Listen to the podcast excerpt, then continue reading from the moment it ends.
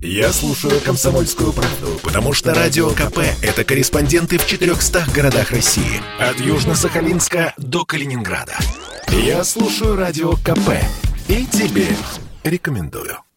В Великобритании проведут эксперимент по переходу на четырехдневную рабочую неделю. Участвуют шесть компаний, в том числе британское подразделение японского Кэнона. Графики для сотрудников поменяют уже летом, выяснило издание «Таймс». Задача — достичь 100% оплаты, 80% рабочего времени и 100% производительность труда. После результаты сопоставят с успехом подобных экспериментов в Штатах, Канаде, Австралии и Новой Зеландии. России в этом перечне нет, хотя попытки в отдельных компаниях предпринимались. В частности, бывший девелопер Сергей Полонский заявил Радио КП, что сотрудники его организации уже в нулевых годах работали на день меньше привычного расписания. И вот в чем преимущество.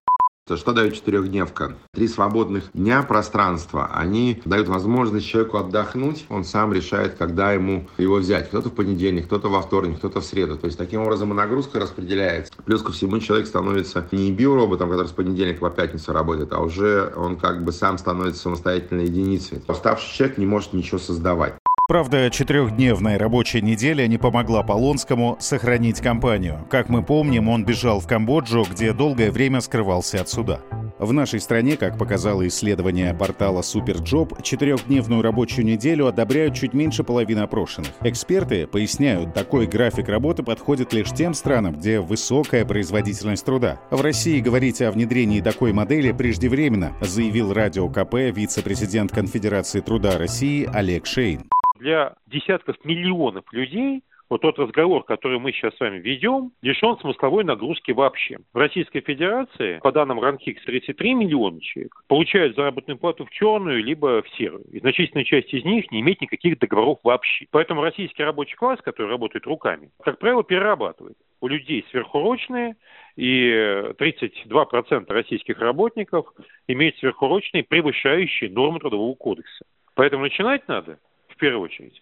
В того, чтобы у людей были права. Дискуссию о возможном введении четырехдневной рабочей недели в недавнем прошлом поднял Дмитрий Медведев еще в статусе премьер-министра России. Собеседник Радио КП Олег Шейн сравнил эти разговоры с мечтами помещика мертвых душ Манилова, который десятилетиями размышлял, каким нужно строить мост, но так ничего и не сделал. Повышение пенсионного возраста прямо противоречит идее сокращения рабочей недели, пояснил вице-президент Конфедерации труда России. Повышение пенсионного возраста. Это означает, что с точки зрения правительства на рынке типа не хватает работников, а давайте мы заставим работать по гроб жизни тех, кто вчера еще мог выйти на заслуженный отдых, а сокращение продолжительности рабочей недели предполагает под собой совершенно другую логику, что на рынке переизбыток рабочей силы, в стране большая безработица, по современным технологиям такого количества рабочих рук не нужно, поэтому давайте мы сократим продолжительность рабочего времени. Две совершенно разные концепции, они внутри одного флакона не сочетаются никак.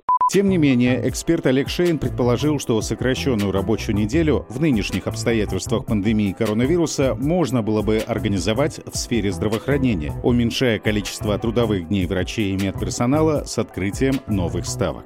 Александр Фадеев, Радио КП. Я слушаю Радио КП потому что здесь самая проверенная и оперативная информация. И тебе рекомендую.